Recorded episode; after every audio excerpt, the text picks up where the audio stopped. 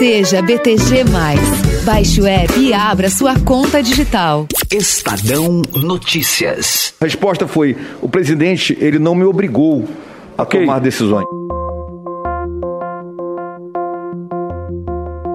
No segundo dia de depoimentos do ex-ministro da Saúde, Eduardo Pazuello, o general se manteve firme em não atribuir responsabilidades ao presidente da República.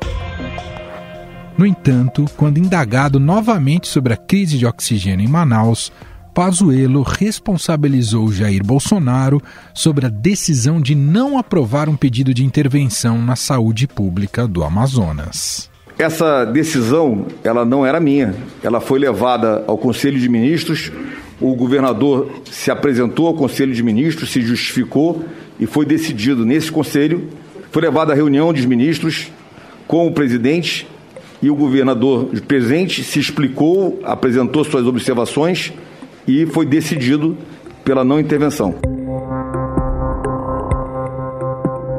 É a primeira vez que Pazuello liga o chefe do executivo a uma das medidas do governo mais questionadas na gestão da crise sanitária. Documentos indicam que 31 pessoas morreram por falta de oxigênio em Manaus nos dias 14 e 15 de janeiro, quando a capital atingiu o ápice da falta do insumo. A Advocacia Geral da União informou ao Ministério da Saúde que a pasta tomou ciência da falta de oxigênio em Manaus em 8 de janeiro. Pazuello, porém, alegou à CPI que ficou sabendo pelas autoridades sanitárias do Amazonas apenas dois dias depois, no dia 10, quando a situação já era grave. O ex-titular da pasta também voltou a afirmar que a primeira proposta de vacina do laboratório Pfizer foi feita no dia 26 de agosto e que não houve consenso sobre sua compra. A contratação de vacinas da Pfizer desde agosto de 2020 não teria antecipado a vacinação no país e evitado mortes? Tentei isso o tempo todo.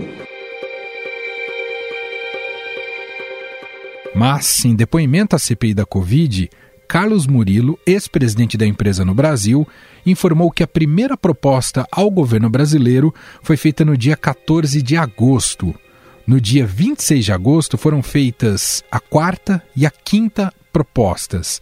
Ao ser perguntado sobre o aplicativo Tratkov, que prescrevia cloroquina e ivermectina, Eduardo Pazuello disse que a ferramenta nunca foi utilizada pelos médicos e que o produto havia sido hackeado. De Sim. que esse Tratikov foi, foi hackeado. roubado. Foi roubado. foi hackeado. Foi hackeado. E, e claramente, ministro. Foi hackeado parece, lá em Manaus. Me naquela, parece naquela que, apresentação. É, mais um erro, mais um equívoco, mais uma falha. Após a afirmação, o ex-ministro foi ironizado pelo presidente da CPI, o senador Omar Aziz. Ele foi hackeado e colocado na TV Brasil, para vocês terem uma ideia. Tá na TV Brasil, hein? O hacker é tão bom que ele conseguiu colocar o programa, uma matéria extensa na TV Brasil. Mas Eduardo Pazuello resolveu se calar ao ser perguntado por que o aplicativo recomendava a cloroquina para grávidas e crianças. Através desse programa se recomenda, o Ministério da Saúde pro, é, recomendava cloroquina para gestantes e crianças. O senhor confirma isso?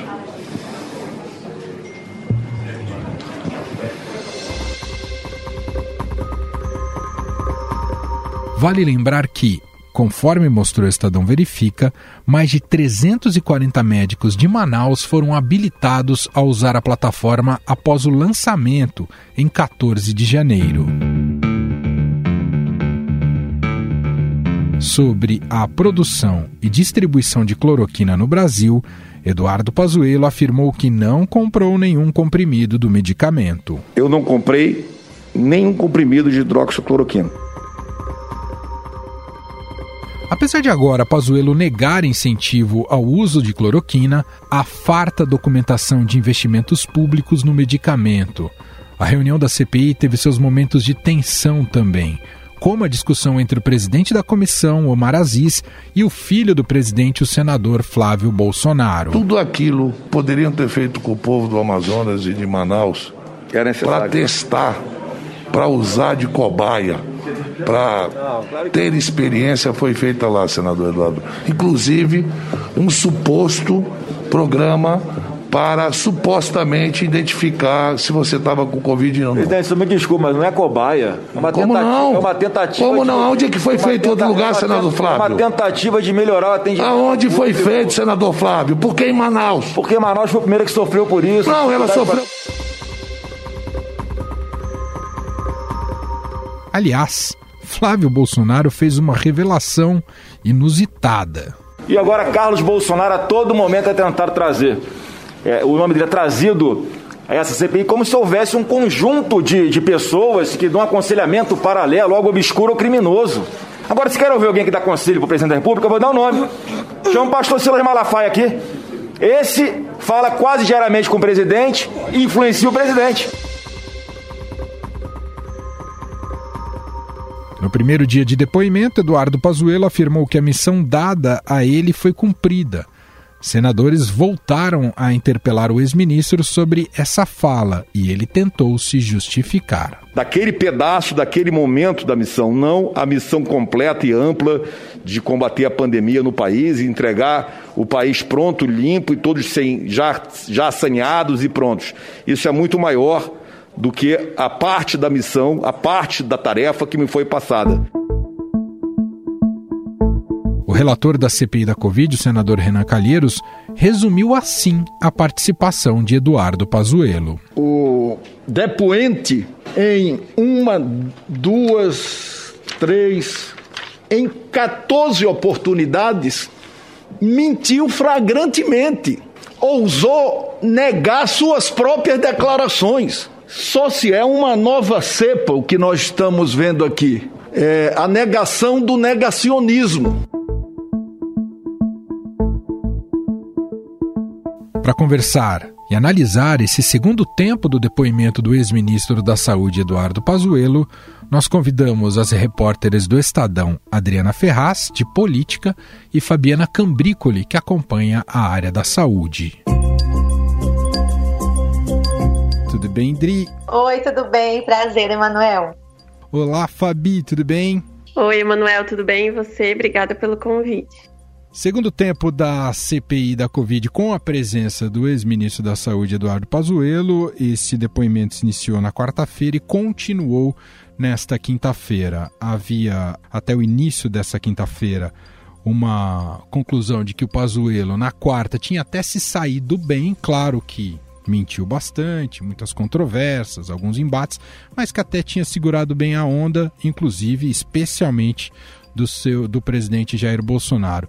Queria ouvir vocês, de uma maneira geral, começando o papo aqui, como é que se saiu o Pazuello nessa, nessa quinta-feira. Dri, começando por você, o que, que você achou? Ele continuou nessa tônica de tentar proteger o presidente Jair Bolsonaro, certo, Dri? Sim, acho que ficou bem claro que a missão a ser cumprida por ele, como ele mesmo diz, não era salvar vidas dos brasileiros na pandemia, mas proteger o presidente Jair Bolsonaro nesse tempo todo, não só na CPI. Ele, então, é, seguiu essa determinação dele de militar, né? Ele, inclusive, estava com uma postura muito de militar no primeiro dia da CPI, na quarta-feira. Na quinta-feira, ele seguiu, mas acho que um pouquinho mais maleável, não sei se a Fabiana concorda, mas não estava tanto. Não estava rebatendo tanto os senadores como ele chegou a fazer na quarta. Ele chegou a criticar as perguntas, dizendo que as perguntas eram simplórias falando que o Renan Calheiros, que é o relator, estava tentando conduzir o depoimento dele, enfim, estava no ataque, né? General no ataque. Na quinta-feira, acho que ele estava numa posição um pouquinho mais é, de defesa e de contra-ataque, vamos dizer assim, porque pela primeira vez ele resolveu culpar alguém, mas é claro que não foi o presidente Jair Bolsonaro, ele culpou o governo do Amazonas pela crise de oxigênio em Manaus. Esse foi um do, das tônicas aí do depoimento dele, tanto no primeiro como no segundo dia, já que o presidente da CPI, o Omar Aziz, é ex-governador do Amazonas e é senador ali pelo estado, Eduardo Braga, do MDB, também senador pelo estado. Os dois fizeram muitas perguntas sobre a questão do oxigênio em Manaus, e quando ele foi colocado na parede, claro que ele não falou que a culpa era dele, muito menos do presidente, mas jogou para o colo do secretário de saúde do governador do Amazonas. Agora, mesmo sem querer, Manuel, acho que hoje ele acabou colocando o presidente Jair Bolsonaro de alguma maneira num cenário aí de culpa. Ele falou que não foi feita uma intervenção no estado do Amazonas, é uma intervenção de saúde mesmo, que o governo chegou a cogitar isso, os senadores inclusive pediram isso, e Pazuello fala que houve uma reunião é, de ministros junto com o Bolsonaro, junto com o governador, e nessa reunião foi decidido, então, que não, não iria haver uma intervenção mais direta. Fabi, a tônica, da, a ideia da omissão do governo federal ficou um pouquinho mais é, evidente no depoimento dessa quinta-feira em relação a esse caso de Manaus, do Amazonas, Fabi? É, eu acho que sim, mas com algumas limitações ainda, né? Eu acho que, por mais que muitas das declarações dele comprovem a omissão do governo federal, principalmente nesse episódio aí da crise de oxigênio em Manaus, não teve nenhum fato novo, teve só essa questão da reunião, né, da, do governo federal decidir não intervir, mas é, acho que os senadores poderiam ter pressionado um pouco mais nesse e em outros temas. Acho que às vezes eles ficavam rodeando alguns, alguns fatos ali, o, o Pazuello sempre saindo pela tangente, é, falando que a culpa não era dele, que ele fez tudo que ele podia, que ele atuou de acordo com as informações que ele tinha recebido, principalmente nesse caso aí da crise de oxigênio, e eu acho que faltou um pouco ir a fundo, né? Por exemplo, essa questão mesmo da crise em Manaus, ele ficou batendo na tecla que ele só soube da gravidade no dia 10 de janeiro. E aí os senadores confrontaram ele de que tinha documento do Ministério da Saúde enviado a um deputado federal falando que o Pazuello já sabia por volta do dia 7 e dia 8. E aí ele negava, falava que não, que tinha sido um erro do, do, funcionário do Ministério da Saúde que tinha colocado essa data no documento e que, na verdade, ele só soube da real gravidade no dia 10. Assumiu o erro, disse que ele errou na análise do protocolo e isso foi informado ao STF. Mas o próprio Pazuello tinha declarado que sabia antes em entrevistas para a imprensa em janeiro e fevereiro. Isso não foi tão explorado na CPI.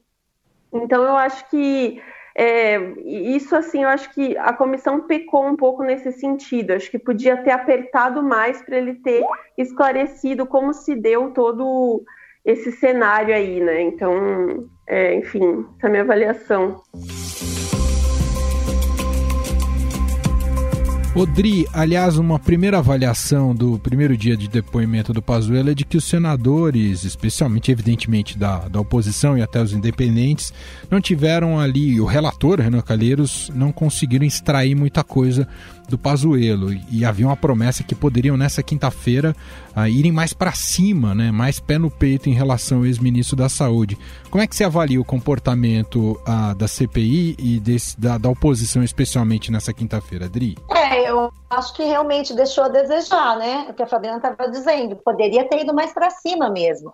Um outro, uma outra questão é, muito importante que foi muito debatida é, no depoimento do Fábio Van Garten, que foi secretário de comunicação do governo Bolsonaro, é a tal da carta da Pfizer. Né? É, o governo ficou dois meses sem responder uma carta do CEO internacional da Pfizer, é, perguntando se o governo, afinal, ia ter interesse em comprar vacina ou não. É, isso foi a tônica do, do depoimento do Fábio Van Garten. Depois, o, o presidente, é, que hoje é presidente para a América Latina, mas que era presidente no Brasil da empresa, confirmou realmente que foi enviado um e-mail a diversas autoridades brasileiras sem resposta. E, e, eu não sei o que a Fabi acha, mas acho que os, os senadores não foram bem nessa questão, porque o Pazuello simplesmente negou, falou que não, que manteve contato com a empresa desde abril, desde quando chegou no ministério, mas não apresentou documento nenhum para isso. E meio que ficou por isso mesmo, sabe? Eles foram muito bem em alguns pontos, por exemplo, na pressão feita em relação à questão do oxigênio, e aí eu acho que foram bem justamente porque eram senadores lá, locais, né? Precisam também atender às suas bases, vamos lembrar disso, ninguém está lá só para prejudicar ou para levantar a culpa do Bolsonaro. Semana, é, ano que vem tem eleição, muitos podem ser candidatos ou ter os seus candidatos nos estados, eles também têm que se posicionar e falar para a sua base. Então, acho que nesse momento aí de questionamento sobre Manaus, a crise de oxigênio, eles foram bem. Mas em outros realmente poderiam ter ido melhor. Isso que a Adri falou, Fabi, sobre a negociação com a Pfizer, ficou mesmo a sensação de uma guerra de versões, né? A gente ouviu o Carlos Murilo da Pfizer dizendo que sim, havia essas propostas na mesa e o governo não respondeu. E o Pazuello na CPI dá a entender que não, que ele estava ciente, estava negociando, mas ficou parecendo o dito pelo não dito, não é, Fabi? Sim, e eu acho que eles apontaram para o lado errado, assim, para o alvo errado.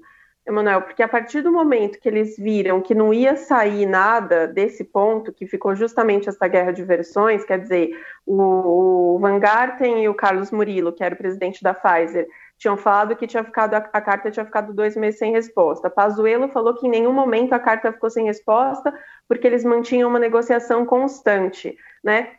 Eu acho que nesse ponto, foi até um momento que teve um, um bate-boca na quarta-feira entre o Renan Calheiros e o Pazuello, é, porque o Redan ficou insistindo na pergunta, por que, que você não respondeu a carta e tal, e o Pazuello falando, não, mas eu respondi. Eu acho que eles tinham que ter mudado o foco e falado assim, tá bom, você pode até ter respondido, mas a pergunta tem que ser, por que, que as doses ofertadas pela Pfizer em setembro de 2020 só foram chegar no Brasil em maio?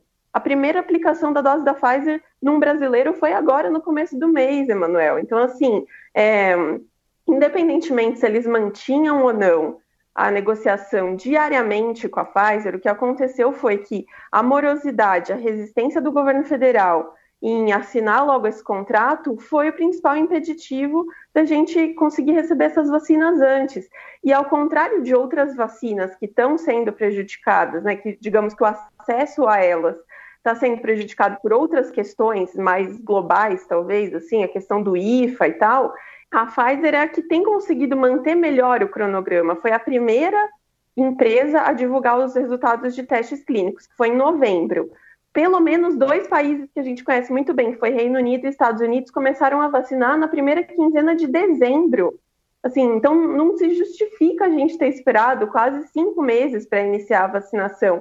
E eu acho que eles não focaram nisso. Eu estou aqui conversando com a bancada feminina do Estadão, analisando a CPI da Covid, Adriana Ferraz e Fabiana Cambrícoli. Em 15 segundos a gente volta aqui a conversar né, sobre o depoimento do ex-ministro da Saúde, Eduardo Pazuello, o segundo dia de depoimento. Em instantes voltamos. Conheça o BTG+, um banco inteligente que entende seus hábitos financeiros e te orienta com dicas personalizadas para você tomar sempre as melhores decisões. BTG+, inove seu jeito de usar banco. Baixe o app.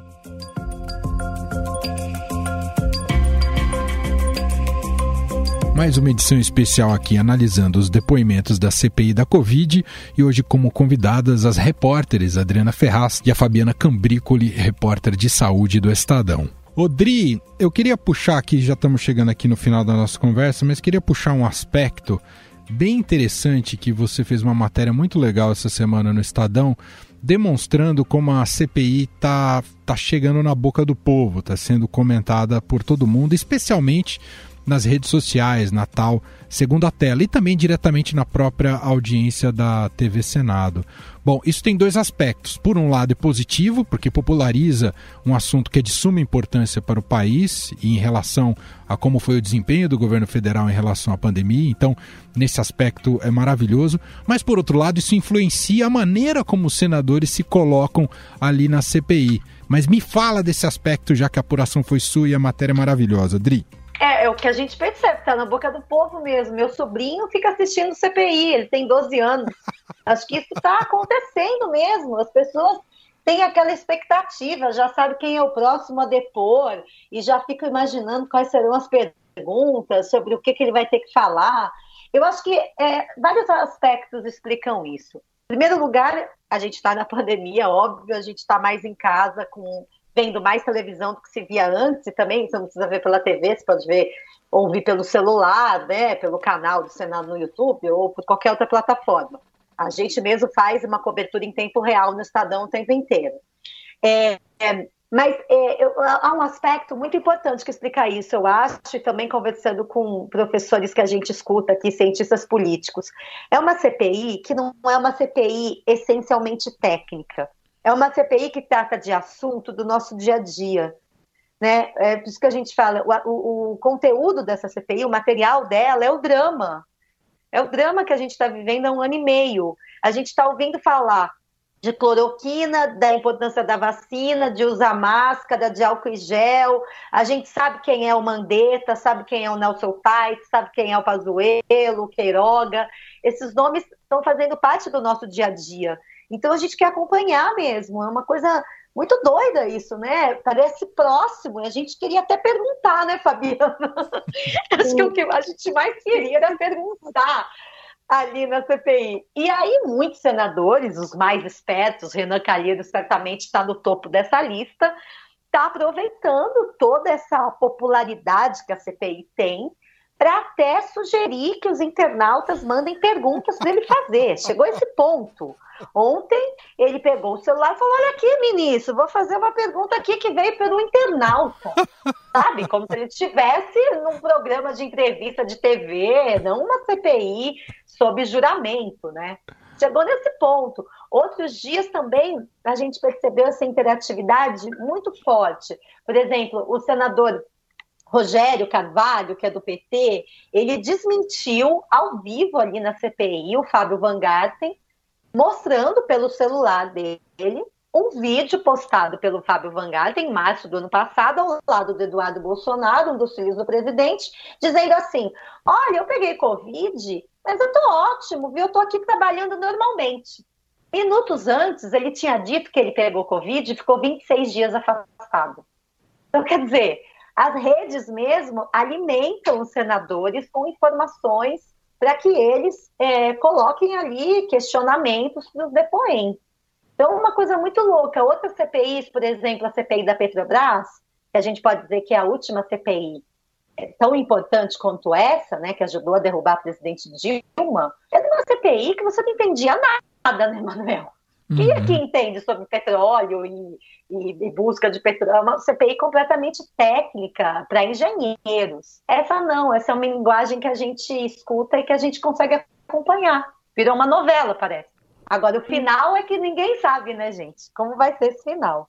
É, é verdade. As pessoas é... estão esperando um pouco de justiça e, entre aspas, vingança. Acho que a Adri até comparou na matéria que ela publicou, né, que a CPI virou o novo BBB, né, depois do fim do BBB. E as pessoas estavam sedentas no BBB, talvez esse BBB último aí tenha gerado tanto engajamento, justamente porque tinham certos vilões ali, as pessoas se sentiam na possibilidade de fazer justiça contra a Carol Conká, sei lá quem. E eu não sei se nesse sentido a CPI vem um pouco é, para matar essa sede das pessoas, assim, de ver tantos meses de omissão e de é, decisões erradas e a gente colhendo uma tragédia tão grande como a gente está vendo no país.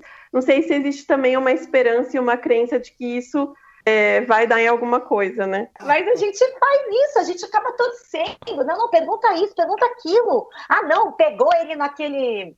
Conseguiu pegar mentira, conseguiu rebater bem né, a gente fica nessa mesmo, porque todo mundo quer justiça, a gente espera que isso não sirva realmente só de palanque, mas infelizmente também já tem servido. Hoje mesmo a gente percebeu, ontem, aliás, a gente percebeu que muitos senadores nem perguntas faziam mais, né, Fabi? Eles Fazia discursos. Ali. É.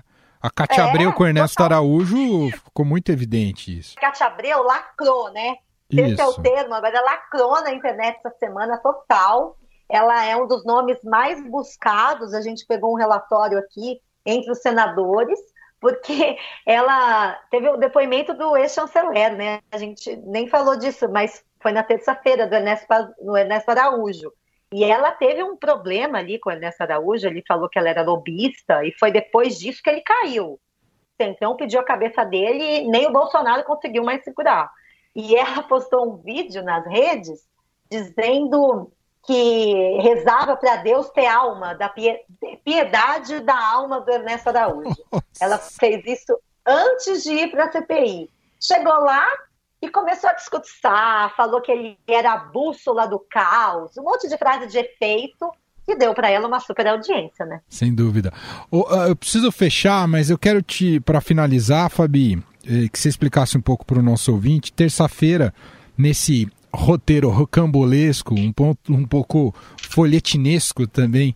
Uh, imaginar que na terça-feira vai ter alguém que é conhecida como Capitã Cloroquina, pode ser que atraia mais audiência ainda. Queria que você me falasse quem é essa Capitã Cloroquina que vai falar na terça-feira, Fabi. Sim, ela, ela é secretária da gestão né, de trabalho e educação do Ministério da Saúde ela já tinha causado, já, a nomeação dela para esse cargo, Manuel, já tinha causado polêmica desde o início do governo, porque ela tinha sido uma das médicas que foi hostilizar os médicos cubanos na época que eles chegaram ao país no governo Dilma em 2013. Então, foi bem simbólica a nomeação dela, né? Tanto para o governo Bolsonaro se posicionar contra o programa Mais Médicos, contra os médicos cubanos, mas também um aceno à categoria médica, que sempre foi super crítica ao governo Dilma e apostava no Bolsonaro, inclusive continua apoiando ele mesmo diante de todos todas essas lambanças aí na pandemia, um pouco apoiado nisso, né? A categoria médica que eu digo são as entidades médicas tipo CFM não a, os médicos que estão na ponta, enfim, tem vários críticos. Mas aí agora ela voltou à cena com destaque porque ela é uma das principais defensoras dentro do Ministério do chamado tratamento precoce, que é esse grupo de medicamentos que a gente sabe que não tem eficácia, mas que continuam sendo propagandeados pelo presidente Bolsonaro e por alguns de seus aliados, como cloroquina, ivermectina. E então, assim, a, a participação dela na CPI é muito esperada porque ela vai poder esclarecer, quer dizer, se ela falar, né, e for bem impressionada ali pelos senadores, desde a questão do protocolo, da, das notas que foram emitidas pelo, é, pelo Ministério da Saúde, promovendo né, o uso da cloroquina, tanto na fase grave quanto na fase mais leve, que foi a principal razão para a saída do Mandetta e do Nelson Taj, segundo o depoimento deles próprios. Talvez ela possa esclarecer, não sei se teve esse, esse aconselhamento paralelo, se teve aquela tentativa de mudar a bula da cloroquina, que foi revelada também por outros depoentes, e ela está no centro da polêmica também desse aplicativo Tratkov, porque Pazuello mesmo falou que a sugestão de criar esse aplicativo foi dela. Então, assim, o depoimento dela acho que vai atrair bastante atenção, porque ele vai ficar muito focado no tema do tratamento precoce, e ele, esse é um dos temas que, infelizmente, continuam é, é continua tendo o maior destaque nessa discussão da pandemia. Assim, é, é, infelizmente porque a gente já tem evidências científicas suficientes para descartar o uso de algumas dessas drogas e mas o governo continua insistindo muito nisso. Então ela vai poder esclarecer, né? Acho que ela tem que ser questionada. E eu já vi aí pelas comunidades de médicos que defendem o tratamento precoce, uma campanha defendendo ela, viu, Emanuel? Antes mesmo de chegar o depoimento, já está todo mundo falando, vamos apoiar a doutora Mayra, ela não e ela ela pediu né para ficar em silêncio mas ela teve o, o, pedido negado pelo STF ao contrário do Pazuello então eu acho que vai gerar muita polarização e pode trazer aí talvez se ela conseguir se os senadores conseguirem ser mais incisivos do que foram com o Pazuello talvez a gente possa ter informações bem valiosas sobre essa questão do, do posicionamento do governo na defesa de remédios ineficazes contra a Covid. É isso. Na próxima terça-feira, CPI da Covid retomada com depoimento da Mayra Pinheira, Pinheiro conhecida como a Capitã Cloroquina. Bom, deixa eu agradecer, o papo foi bom demais, adorei. Agradecer muito a Adriana Ferraz, é, repórter de política do Estadão. Obrigado, viu, Dri? Obrigada, um prazer sempre. Você sabe que você já está convocada, falando em CPI, você já está convocada para a semana que vem fazer uma análise da próxima semana de novo, viu, Dri? Tá ótimo. Estarei aqui, aposto. Então tá bom. E agradecer também hoje a participação, fiquei feliz da Fabiana Cambricoli, sempre quando fala com a gente arrebenta. Obrigado, Fabi. Agradeço, obrigadão, Emanuel.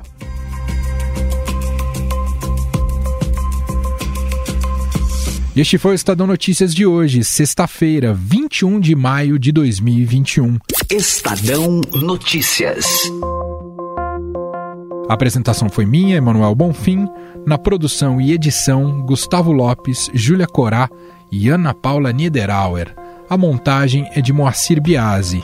E o diretor de jornalismo do Grupo Estado, João Fábio Caminoto.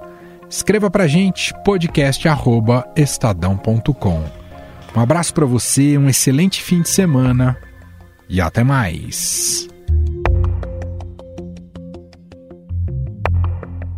Vivemos em constante transformação e para ajudar as empresas a estarem conectadas com pessoas, nós criamos o Estadão Blue Studio, uma nova operação dedicada para criar soluções publicitárias inovadoras e orientadas à performance. O Estadão Blue Studio entrega projetos customizados, branded content, publicações e uma série de eventos consagrados pelo mercado. Não importa o tamanho do seu desafio, para nós sempre existe uma boa solução. Estadão Blue Studio, conteúdo de alta performance.